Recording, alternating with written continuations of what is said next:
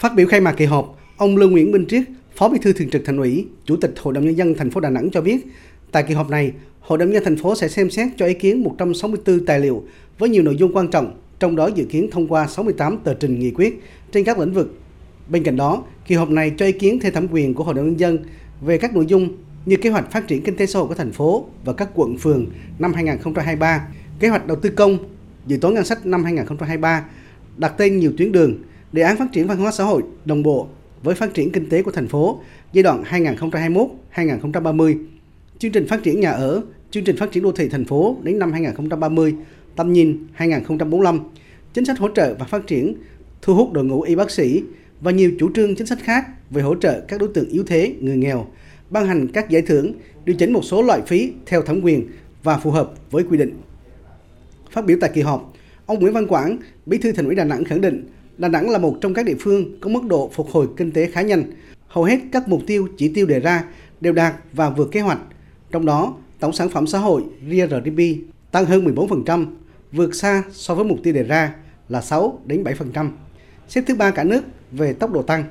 Quy mô kinh tế đạt tăng trưởng cao hơn so với năm 2019, thu ngân sách đạt hơn 120% so với dự toán.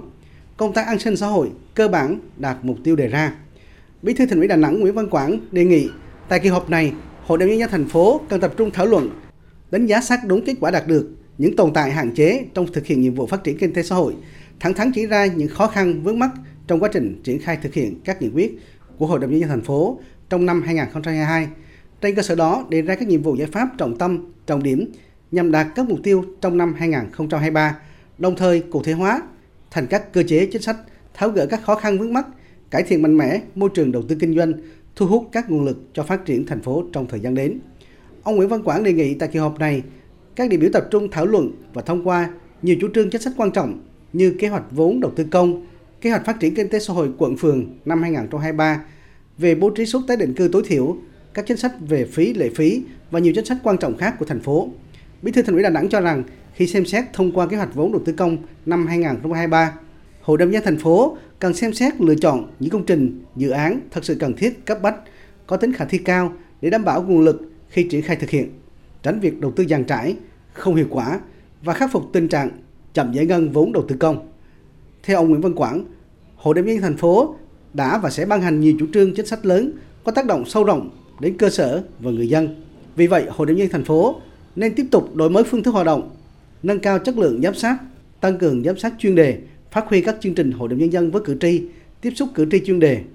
thực hiện nghiêm túc việc lấy phiếu tín nhiệm để đánh giá mức độ tín nhiệm đối với người giữ chức vụ do hội đồng nhân dân bầu hoặc phê chuẩn làm cơ sở cho việc xem xét đánh giá cán bộ. Ông Nguyễn Văn Quảng, Bí thư Thành ủy Đà Nẵng đề nghị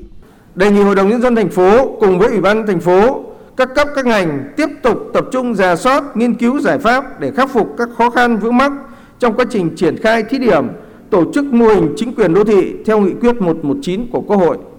và Nghị định số 34 ngày 29 tháng 3 năm 2021 của Chính phủ nhằm phát huy vai trò tính ưu việt của mô hình, đồng thời phối hợp nghiên cứu các cơ chế để Ủy ban nhân thành phố tiếp tục đẩy mạnh việc phân cấp ủy quyền những nội dung phù hợp và tăng cường tính linh hoạt, chủ động trong hệ thống quản lý nhà nước các cấp, đảm bảo mục tiêu phục vụ người dân, doanh nghiệp một cách tốt nhất.